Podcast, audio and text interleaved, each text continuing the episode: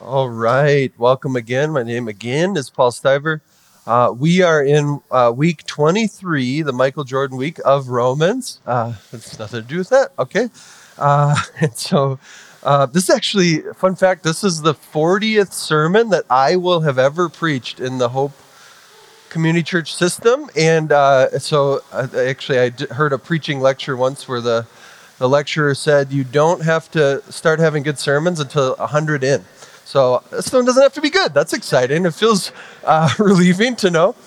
So we're in Romans, and this is the letter from the Apostle Paul in the New Testament. Why do we study this? Because what ultimately we're going to see is there's an Old Testament story pointing to an event, and it's Christ's life and death and resurrection. And then the New Testament is going to be written to say, what just happened? What happened? And the Apostle Paul is writing Romans to tell us what happened and why that is significant. And so what he's done so far is say the Bible tells a story. In Romans chapter 1 through 3, he's told us the Bible's telling a story. But what he said that story tells us is different than what we expect. And so in Romans chapter 4, he's got to prove his work. So here's what he's arrived at. In Romans 3, starting verse 21, it says, "But now, the righteousness of God has been manifested apart from the law. Although the law and prophets bear witness to it, the righteousness of God through faith in Jesus Christ for all who believe. For there is no distinction, for all have sinned and fall short of the glory of God and are justified by his grace as a gift through the redemption that is in Christ Jesus, whom God put forward as a propitiation by his blood to be received by faith."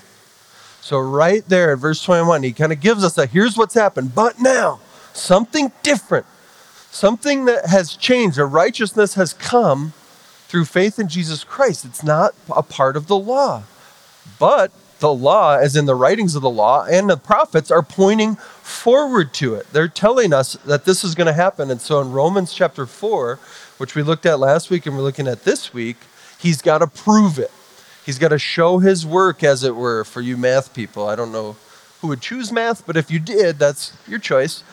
He's going to show his work today. And so just recapping last week, a few things. Abraham's faith, not his good deeds, was counted to him as righteousness. We're going to look at when and why. David, the psalmist, tells us what grace is about, and then we're going to see God justifies the ungodly. Does the math work, Apostle Paul? And so right away in Romans 4, he says, "For if Abraham was justified by works," so this is Honest Abe from Genesis 12 and beyond, right? This kind of big figure in the Old Testament. "If he was justified by works, he has something to boast about, but not before God. For what does Scripture say? Abraham believed God, and it was credited to him or counted to him as righteousness." And so this is the story in Genesis 15:6. God had already in Genesis 12 promised Abraham, you're going to have an offspring, and he's going to bless the nations. And he's going to come through you. And so Abraham is like, okay, I guess so. But then later in Genesis 15, he's like, this hasn't happened. My nephew is going to be my heir, I guess. I don't know what's going on. And God brings him out and has him at night in the desert, right? No light pollution, so it's all stars. And he says, "So shall your offspring be." And Abraham looks at it and goes, okay. He believes God, and God says, you know what? Righteous. Counts him as righteous. Right there in Genesis 15, which means he has nothing to boast about. He didn't earn that righteousness. God credited it to him through his faith. And so continuing on in Romans 4, it said, "Is this blessing, this righteousness through faith, only for the circumcised Jewish people, ethnic Jews, or also for the uncircumcised? For we say that faith was counted to Abraham as righteousness. How then was it counted to him? Was it before or after he had been circumcised? It was not after, but before he was circumcised. He received the sign of circumcision as a seal of the righteousness that he had by faith while he was still uncircumcised. The purpose was to make him the father of all who believe without being circumcised." All right, so besides saying the word circumcised a lot, there's actually a point to be made here, which is this. When Abraham was declared righteous, it was in Genesis 15. In Genesis 17 is when the sign or the seal of circumcision comes in. That sets him apart as one of God's people. Now, I'm not a math guy, but 17 minus 15 equals 2. Are we tracking? All right, good. I had to look that one up. But so what he's saying is Abraham was declared righteous by his faith before any other action of law-keeping or morality. And in fact, Abraham wasn't essentially ethnically Jewish at this time, right? Israel, the nation of Israel, is going to come later from him. But right now, he's just Abraham. And even further in the storyline, the Big L law, which we've been calling it, the Mosaic law, which comes when God gives the 10 commandments and everything else that he calls the people to himself out of bondage, that law has not happened. It won't actually come around for 430 years. Why? Why then, not law keeping, but faith? And it says there in verse 11 at the bottom there, the purpose was to make him the father of all who believe.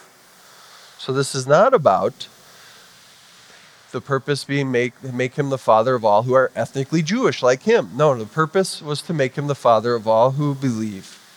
And then David tells us what that blessing, what that grace looks like. He continued this again from Romans 4. David says, "Blessed are those whose lawless deeds are forgiven and whose sins are covered. Blessed is the man against whom the Lord will not count his sin." That's quoted from Psalm 32. David here is describing what grace is. And what he's saying is, it is something, a blessing that comes apart from any effort on our part. What is the person who's blessed in this passage done? They've committed lawless deeds and they've sinned. And they're blessed. What did they contribute? Sin and resistance, as Martin Luther liked to say, right? That's what he's telling us. This is how grace works. He's saying this is what it always was. And Romans 4:5 clarifies as well. We just have to have this one in here. "To the one who does not work, but believes in him who justifies the ungodly, his faith is counted as righteousness." It is not works, but faith that is going to be righteousness. Or another way to think of righteousness is credits, access, acceptance. It's grace. Paul's saying it's always been about grace, but your option then is to reject it or believe it. And I was thinking about options this week. How many people have gone to the Cheesecake Factory? I love the Cheesecake Factory, but I also really struggle there. You guys, anybody have this where you go to a restaurant and the more things it has on the menu, the more you're like, I don't know what to order. I like bring servers in. I'm like, what do you eat here? And I like, what's this? Is there specials? Cheesecake Factory's menu is notoriously massive and it's like paralyzing. And so you never do that move where you close the menu so the server can come over and anyway, all right, so what I'm saying is when I'm ordering a Cheesecake Factory, I'm so nervous, especially, okay, last thing. When you're in a group, right, and someone orders something that you didn't get but you thought about, and then it looks so good, right? Why didn't I get the fajitas? Oh! And you got like a cheeseburger that doesn't look good. But, all right, enough Cheesecake Factory banter for today, but you're always worried. We're worried about making the right choice. I always feel that way in traffic as well, right? Doesn't it feel like when you're in traffic, the other lane next to you is cruising, and then you move over to that lane, and then the lane you were in starts cruising. You're like, I can't make the right choice. But we actually, I'm going to contend, we're always trying to kind of look for rightness. In fact, we're told that a lot, that I've got a whole bunch of different stuff up here. Right now, I'm doing a fantasy football draft, and I am nervous about drafting the right player. I don't feel like me, you read reviews. A lot of reviews because you're nervous about buying the right product or just nervous about making decisions, making the right decision. I think we want to get right with ourselves, right? So we want to work on our mental health or our physical health. We want to make sure we find the right relationship, maybe get our kids into the right schools, find the right job, buy the right house, vote for the right candidate because they have the right agenda, have the right opinion on the issues, be found to be on the right side of history. I think we feel this pressure from inside and outside to have rightness, to feel okay, to feel at ease. We actually do this with God as well. Whether you are in here and you're on the this is a spectrum of religiosity. Maybe you say, I just don't think I need to be right with God. I'm not even sure God exists. Or maybe you're somewhere in the middle and you say, maybe Christianity, I'm trying things out, I'm searching, I'm looking for answers, but I'm just not sure how to get right with God or feel right with myself. Or maybe Maybe you're very religious and you think, if I just live the right way and keep the right rules and obey enough, God will have to accept me. And what the gospel is going to tell us, and our passage is going to tell us today, is that we can't set up human systems to tell God how we're going to relate to him. In fact, he's existing on an entirely different spectrum that says, here's how I'm going to relate to you. And it's counterintuitive. All our self-conjured systems of rightness don't work. So God is actually going to come to us. He's going to operate in a graceful way. And he's going to operate on his terms, which are, we're going to see, saving us by grace through faith. So that's the big idea for today. We're always trying to get right by finding homeostasis, peace, or an assurance that it will be okay, that I'm okay, and that things are going to work out.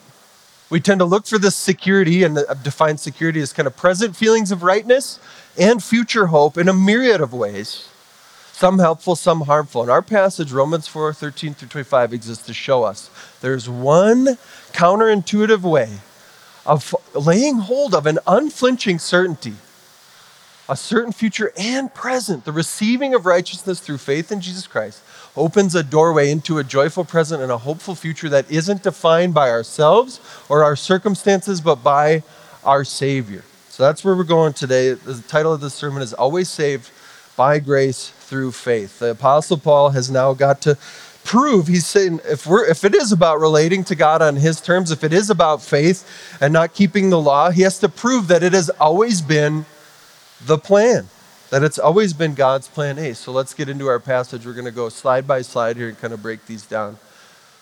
So starting in verse 13, it says, "For the promise to Abraham and his offspring that he would be heir of the world did not come through the law, but through the righteousness of faith. For if it is the adherents of the law who are to be the heirs, faith is null and the promise is void. For the law brings wrath, but where there is no law, there is no transgression." We have a 21-month-old at home, and 21-month-old at home, and I just started playing this game with him called Trust Fall, and I just stand behind him, and I say, "Trust Fall," and he falls right into me. When there's a promise in the Bible, it always means there's going to have to be trust. There's going to have to be faith. Why? Because in the interim between a promise being made and a promise being kept, there's a gap. And in order to believe in a promise to be kept, you have to have faith. What Paul's saying here is the promise is about faith. So if it's people that come later who keep the law that are the heirs, then what's the point of the promise? There's no point. Believing a promise always requires faith. If the law fulfills the promise, it isn't a promise. It's just what you deserve. It continues on. He says, "That is why it depends on faith, in order that the promise may rest on grace and be guaranteed to all Abraham's offspring, not only to the adherent of the law, but also to the one who shares the faith of Abraham, who is the father of us all. As it is written, I have made you the father of many nations in the presence of the God whom he believed, who gives life to the dead and calls into existence the things that do not exist." I'm not going to actually touch on it, but I feel compelled to just highlight. I've actually glossed over it, but we should just highlight. Here's how God is described in this passage: giving life to the dead, calling things into existence that do not exist. Pretty big picture of God. And that's who Abraham believed. And why? Why does it depend on faith? So that the promise may be guaranteed to all Abraham's offspring. So then we've got to ask, who are Abraham's offspring? Who are these people, this nations that come from Abraham? And we actually get that from Galatians chapter 3, another letter from the Apostle Paul. Who are the children of Abraham? Verse 7. Understand then that those who have faith are children of Abraham. Check. All right, got it. Scripture foresaw, he's saying the Bible actually was saying this ahead of time, that God would justify the Gentiles by faith and announce the gospel in advance to Abraham. All nations will be blessed through you. That's from Genesis 12. So those who rely on faith are blessed along with Abraham, the man of faith. He's saying, who are the real children of Father Abraham? He's saying it's not ethnic, but spiritual. It isn't ethnic Israel who are the children of Father Abraham. It's anyone from any ethnicity who believes like he did. It's people of faith from all nations, anyone who shares the faith of Abraham. And this shift in Paul's theology, which happens when Christ appears to him on the Damascus Road, and then he comes out of that saying, oh, this was all about Jesus. This shift and him teaching this almost gets him killed a bunch of times because it's shocking. He says, it's not your good deeds that are going to make you right with God. He does it, and everybody can get in on it. And to people who thought it was about good deeds and it was about their nation, they don't like that message. But this has been the plan all along. And there really is two ways to live. Galatians 3, the following passage here, 10 through 14, tells us there are two ways to live. You can live, whether you believe in God or don't, for your own self-justification. Maybe it's that people think highly of you. Maybe it is another belief system. If you just do the right works, you're acceptable. That's one way to live. The other way to live is to look for justification from an outside source, namely Christ. There's two ways to live. Galatians 3 is going to talk about this. By the law, self-justification, whether big L law, I'm going to obey all the rules, or little L law, I just have to have people accept me and I kind of define my own morality. Or by receiving Christ and his righteousness. And so it says in verse 10, for all who rely on the works of the law are under a curse, as it is written. Cursed is everyone who does not continue to do everything written in the book of the law. Clearly, no one who relies on the law is justified before God, because it says in the Bible, the righteous will live by faith. And Paul says this, the law is not based on faith. On the contrary, it says, the person who does these things will live by them. Christ redeemed us from the curse of the law by becoming a curse for us. What's that curse of the law? Live up to this standard. You can't. That's a curse. Anyone feel that in life? Standards that you can't live up to, that's what it feels like to be cursed. And what it says is Christ became a curse for us. For it is written, cursed is everyone who is hung on a pole. He redeemed us in order that the blessing given to Abraham might come to the Gentiles through Christ Jesus, so that by faith we might receive the promise of the Spirit. What's shocking about this then is that God actually is not interested in you being a good person. You realize that? God doesn't want you to clean yourself up to come to him. What he's saying is, I will justify you by faith in my son. But if you try to earn your way to me, or if you try to make your life apart from me, you're on your own and you're cursed. The blessing is in Christ, and it comes to anyone who believes. The law that says obey just brings wrath. There has to be another way. But the big thing we have to see here is, what do you rely on? Right there in verse 10, it says, for all who rely. This is about what you put your hope in. Is it in you? Whether, again, irreligious, kind of live in your own way, or religious, I'm just going to do enough to obey and then God will have to accept me. Or is your hope in Christ and what he's done? There's two ways to live, living by the law or living by faith. John Stott says it this way, law and promise belong to two different categories of thought, which are incompatible. Law language, he says, you shall, demands our obedience, but promise language, I will, that I, there being God, demands our faith. What God said to Abraham, what he's saying to us is not, obey this law and I will bless you, but I will bless you. Believe my promise.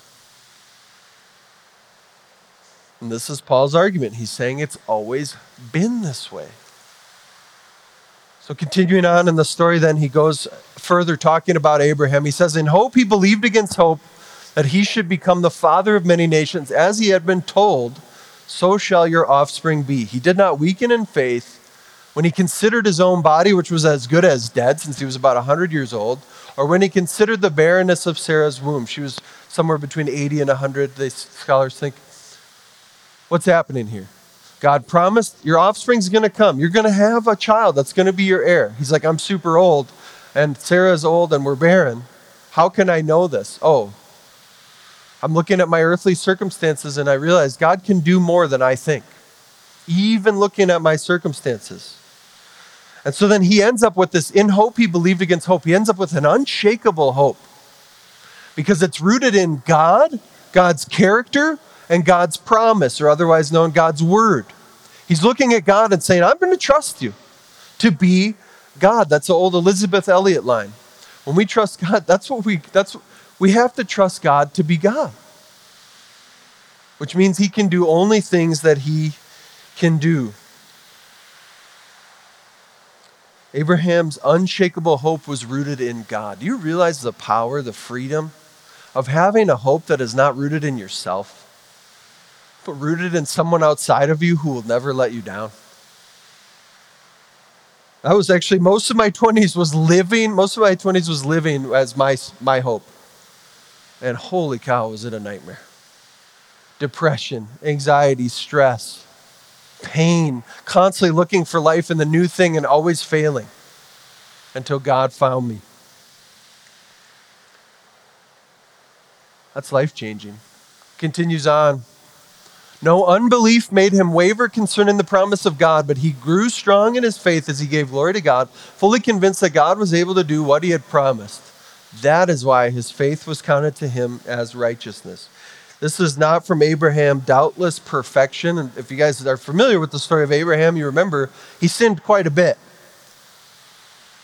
This is more persistence in believing God, even over against looking at his own circumstances and what they might say to him. This was trusting God to be God, as Elizabeth Elliot says. And so here's another quote on this idea of waver from a commentary. It says, waver here is the Greek word diakrino, which means to act as judge, to pass judgment, to decide or determine. The point is that he did not allow unbelief to put him into a judgment mode where, like a trial judge or jury, he would weigh the evidence and make his decision. How many of us come to God's word with that posture? I'll weigh what you say and then I'll make my decision. But Abraham, it says here, what are the chances of God pulling this promise off, a judge might ask? Let's examine the evidence. But this is exactly what Abraham did not do, turn into a judge who critiques at the human level the possibilities of God succeeding in doing what he promised. So Abraham ends up, because of this, not humanly judging God, looking at his circumstances, but instead trusting God to be God. And just a few things that Abraham trusted God for: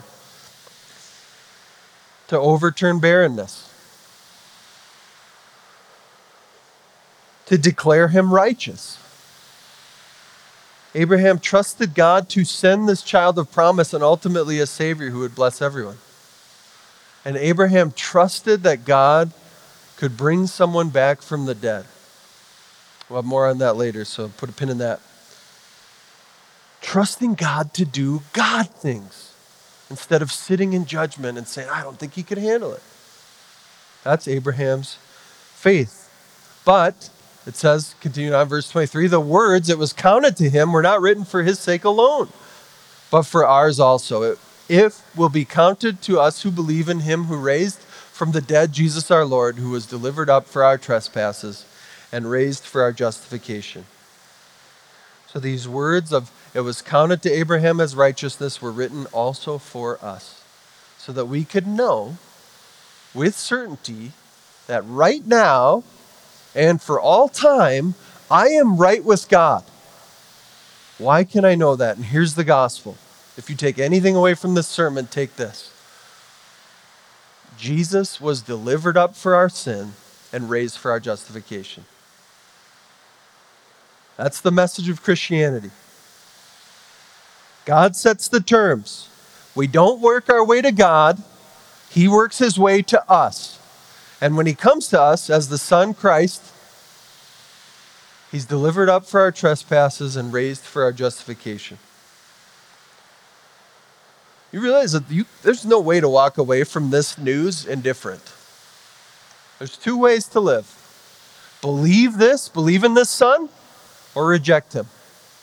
But here's the message. It's about faith. And we might ask, why then? Why was it always about grace through faith? Why? There's really one way to have present confidence and future hope. There really is. There's one way. It's not the right job. It's not the right looks, which are fleeting. It's not the right spouse. It's not the right candidate with the right agenda. but it's being right with God. If you want to have unshakable confidence today that you're okay and hope for the future that transcends your circumstances, it's faith. It's believing in God. This is freedom. Do you realize the freedom of not having to wake up and wonder every day, am I enough? Am I good enough? Will I be enough? Will it work out? But let's look at three things about this faith reality. Only faith levels the playing field, the uniqueness of grace. Only faith creates certainty, and then look at the only object of our faith. So only faith levels the playing field. I know there's a lot of words today. I actually just learned, I'm going to say a lot more words before we're done. I actually just learned, though, that thinking hard burns calories. That if you take the bar exam, you burn like 1,400 calories. So if you're in here and this is a lot of words and making you think hard, you're welcome. I'm giving you a workout, so it counts for your Apple Watch or whatever. All right. Why faith? And how does it level the playing field? Actually, going back a little bit, Paul, when he declares this gospel, he says, where then is boasting? It is excluded. Because of what law? The law that requires works? No. Because the law requires faith. For we maintain that a person is justified by faith apart from works of the law. Or is God the God of Jews only? Is he not the God of Gentiles too? Yes, of Gentiles too, since there's only one God who will justify the circumcised by faith and the uncircumcised through that same faith. What's he saying? He's saying the gospel and this plan was always about all people. Anyone who would believe, from ethnic Jews or any other nation, which is what the Gentiles are. He said, that's who God is. It was always going to be his plan. There's no insider, outsider with God. Anyone can come to him by faith. But you have to come by faith. You know, it's interesting because society, the world we live in, naturally creates outsiders. I was thinking about, there's many categories I could have gone with this, but I chose these three. The bell there is meant to signal libertarian. They didn't have the graphic libertarian, but just know. Think about this, all right? Society always creates insider-outsider categories. This is a problem. Because there's a couple things that happen. One, they make a demand on us.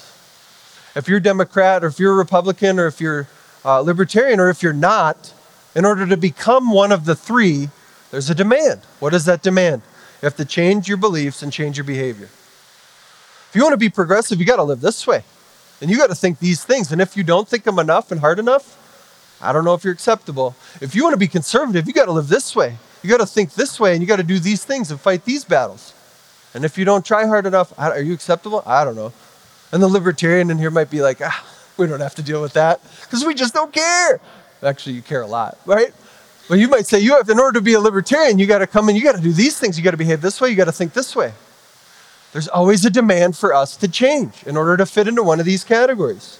But not only that, these categories divide us. They cause us to boast. They cause us to look down on others. You believe what?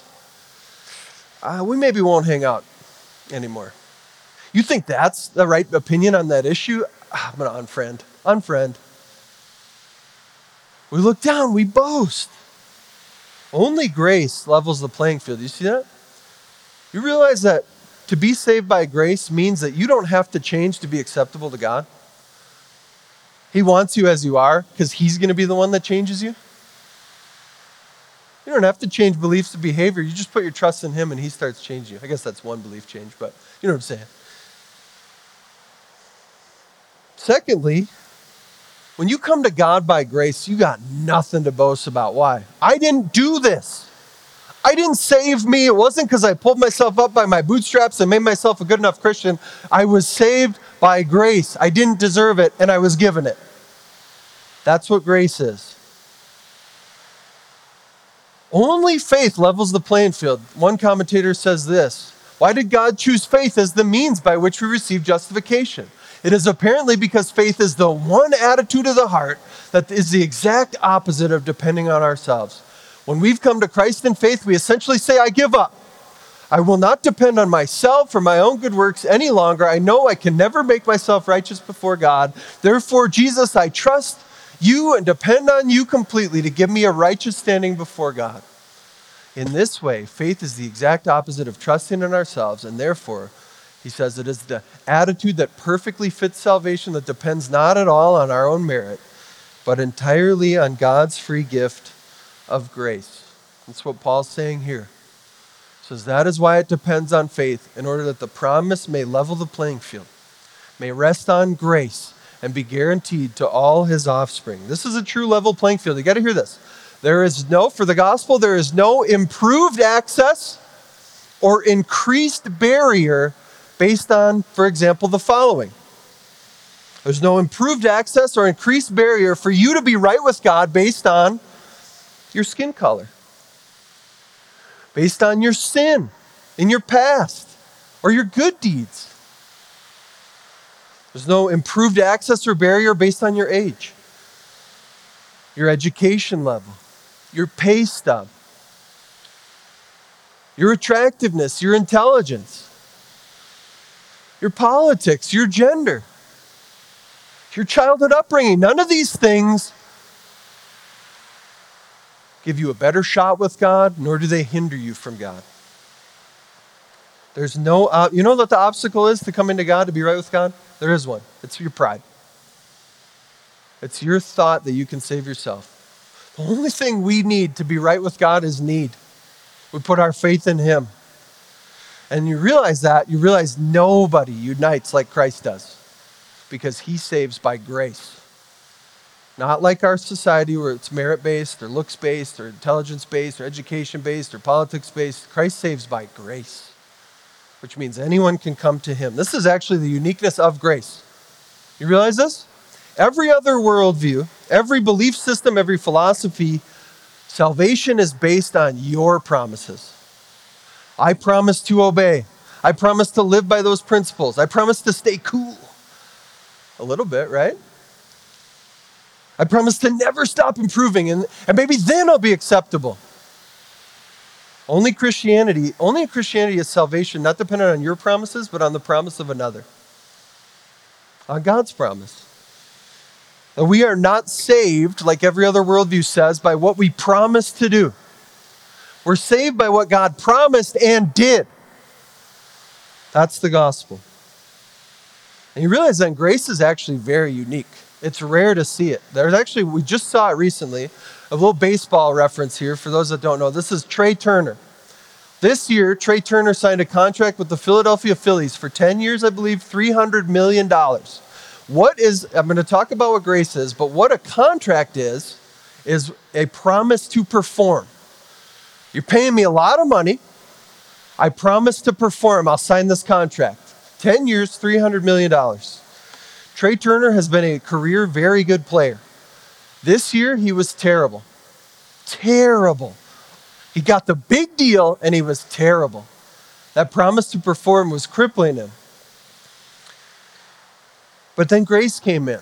If you're familiar at all with Philly fans or fans in general of Philadelphia teams, this is going to be surprising. About a month ago, instead of booing him and saying, "We paid you $300 million, what are you doing?" Philly fans created a campaign, and when he got up to bat, they gave him a standing ovation. He was hitting .236 at the time, terrible batting average for a superstar player, and they stood up, and instead of jeering him, they applauded him. They honored him. They said, "We love you." Honor before performance, that's what grace is. Honor before performance, especially when we don't deserve it. That's what grace is. That's what they did for Trey Turner. They showed him love and honor that was not based on his undeserving performance. And actually, because in grace, in Christianity, acceptance comes before we ever do anything for God, he started going off. He's hit like 370 since then. He's got 9 homers, 9 doubles, 21 RBIs, or 21 runs, 26 RBIs. I looked it up. There's like one person who's like, "That's awesome." Other people are like, "I don't know baseball." What I'm saying is he was honored when he didn't deserve it, and that's what actually led him to perform. That's Christianity, and that's unique. Jared Wilson says, the gospel makes Christianity unique among all other religions and philosophical systems of enlightenment, approval, or success because, well, every other system primarily teaches things to do. Only Christianity primarily teaches that the things to do are done. Outside of Christianity, both religious and irreligious systems aimed at personal success or fulfillment hold out for their adherents a certain goal, heaven, nirvana, reincarnation, enlightenment, happiness, and so forth, and then set out a list of instructions and steps to reach that goal. Only Christianity says done before you start. And we might ask, why do I feel so busy? Why am I so burned out? Maybe we're running around trying to self-justify. Maybe we're adding things to the calendar, adding things to life because we don't know if we feel this acceptance with God. And we've got to understand grace. Every worldview says work hard. Only Christianity says work done. Rest. Secondly, only faith creates certainty. This feels counterintuitive, but only faith creates certainty. Look again what it says. No unbelief made Abraham waver concerning the promise of God, but he grew strong in his faith as he gave glory to God, fully convinced that God was able to do what he had promised. That is why his faith was counted as righteousness. I'm going to make the claim that the more we trust in ourselves, the mantra of our age, the more uncertain we are. The more we trust in God, the more unshakable we become. Famous author who had great influence, Norman Vincent Peale, wrote the book, The Power of the Positive Thinking in the 50s, and he says this, believe in yourself, have faith in your abilities. Without a humble but reasonable confidence in your own powers, you cannot be successful or happy, but with sound self-confidence, you can succeed. A sense of inferiority and inadequacy interferes with the attainment of your hopes, but self-confidence leads to self-realization and successful achievement. But my question for MVP here would be, what if I can't overcome this? This was actually my thinking in my 20s, and everything I tried and failed at, I could never overcome that sense of inferiority and inadequacy. I was never enough. I never could measure up, no matter how hard I tried. Further despair. It felt like we just did the Ferris wheel with our little guy, and he was just tall enough to ride. But a lot of life feels like this. Am I going to be enough? And what do we do when our self-belief doesn't make us taller, as it were? What do we do when our self-belief lets us down? What do we do with the hopelessness that creates? Again, it says, in hope he believed against hope. We look to God. The gospel has no measure-up sign that says you must be this tall to ride. Anybody can get in on it. And anybody can today have this kind of hope that overcomes. Abraham's faith transcended his inability, his inferiority. It transcended his hopelessness. It transcended his circumstances because he trusted in God, not himself. His faith created certainty. Lastly, let's look at the only object of our faith. Tim Keller says this. It is not the strength of your faith that actually saves you. Strong faith in a weak branch is fatally inferior to weak faith in a strong branch. Strong faith in a weak branch is fatally inferior to weak faith in a strong branch. Do you see what he's saying? He's saying your faith in yourself, fatally inferior to even a weak faith in Christ. Because ultimately it matters what your faith is in. Not only for present confidence and security, but future hope.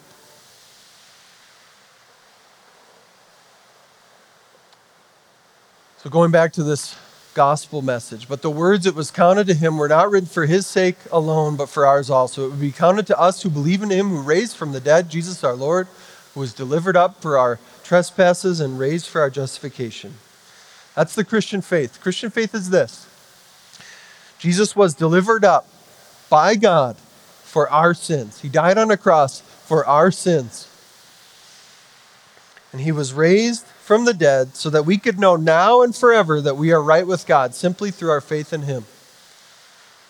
That I'm right with God by my belief in the news that Jesus died and rose again. And this actually, we're going to see in a roundabout way, the author of Hebrews tells us, is what Abraham really believed.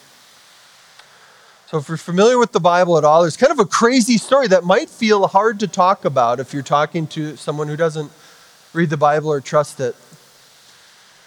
When Isaac is born, and possibly not just when he's a kid, he might even be an adult man at this time. Scholars are uncertain. Abraham says, we're going up to the mountain because God asked Abraham to sacrifice Isaac on the mountain. And Isaac says, I'll go with you, Father.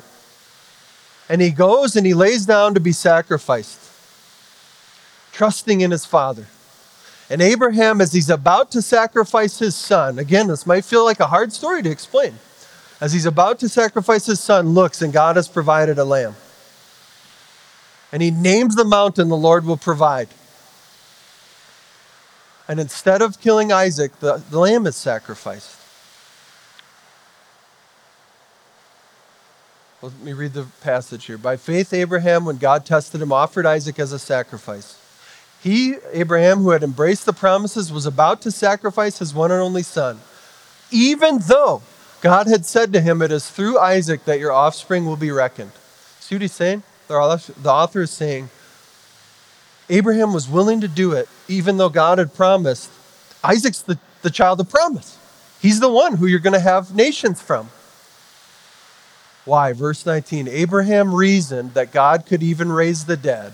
And so in a manner of speaking, he did receive Isaac back from death. Now, Abraham and his faith is not the object of our faith. He's not just a moral example. It's what his faith was in. Because many, many years later, a different child of promise is going to climb a different mountain. The Lord Jesus is going to climb a mountain and go to the cross. The true Isaac, the true child of promise, Jesus is going to come. The one who brings the blessing. But unlike Isaac, who was spared by the lamb, Christ is going to actually die. The true Isaac actually dies, is actually sacrificed. But like Abraham's faith here in that he thought Isaac would come back from the dead, Christ comes back from the dead. That's what the Christian faith ultimately is in. A resurrected Savior who started breathing again, who sat up and retied his sandals after being dead, walked out of his grave, and rose to the right hand of the Father, so you can know now and forever that if your faith is in Jesus, you're going to be okay. It's going to work out. And you've been invited into something you could have never earned, a glory you didn't deserve. We can be sure today that by faith, we are right with God. Do you know why Romans 4:5 says, to the one who does not work but believes in him who justifies the ungodly, his faith is counted as righteousness? Do you know why it says God justifies the ungodly? Because that's all there is. It's all we've given him. But the way back to God, the way to be right with God, is faith. This news, this certainty now and future is like the North Star. It constantly reorients us when life throws everything it has at us. Constantly helps us to navigate. And there's two promises from Jesus that can carry us forward. The first one is this. In John 19:30, as he's dying on the cross, Christ says, it is finished. The work of righteousness has been completed. And now we receive that righteousness by believing in Christ. He's paid our debt on the cross, and he's fulfilled all righteousness. That's his first promise to us, that we can always keep as a North Star guiding us back when life throws everything at us. The second is this, Revelation 22:7, behold, I am coming soon. I even added his name so that we remember. He's coming back. We get these two promises from Jesus. So as we close, first I just want to ask, is your faith in Christ today? Faith is essentially trust. And you know what trust is? Trust is saying, I think I could be safe with you. I think I can be vulnerable with you. As ungodly sinners, God is not safe. But Christ has died. Christ has become vulnerable, paid the penalty for our sin, rose so that we could be declared righteous. So now God becomes very safe. He becomes our Father, who we can run to, who delights in us, who we can trust fall into. So is your faith in Christ today, or is it in you? And second, if it is, let's just remember these promises that he makes. He's done it. There's nothing we got to prove. I'm okay in Jesus, and he's coming back, which means right now I have confidence and I have a certainty for the future that transcends my circumstances. That's the power of faith. I'm going to invite the worship team back up. We're going to move to a time of communion. When we take this communion, it is a remembrance. Like it says here, to remember the promises. We can remember as we take the elements. The wafer, which represents Christ's body broken for us, the juice, which represents Christ's blood shed for us, that it is finished. Nothing in my hands I bring, simply to thy cross I cling. I can be right with God today, or I can remember that I am right with God as we take this communion. You don't have to be a member of this church or any church. We only ask that you would be someone who says, my faith is in Christ and his righteousness on my account, not in my own. I'm going to pray and we'll continue on with worship and song. Father, we thank you that your plan A has been always to draw people to yourself from any tribe, tongue, and nation who will come to you by faith in Christ alone, that we get to be saved not because we were better or worse than anyone. We get to be saved by grace. We get to receive a blessing and honor we didn't deserve, and that actually changes us today and forever. So God, we praise you now for your grace. We only ask that you would make Jesus bigger in our lives, make what he accomplished as the true Isaac who was sacrificed for us so that we could walk free. Make that bigger in our hearts and minds as we continue on through worship and as we go into this week. We pray in Jesus' name, amen.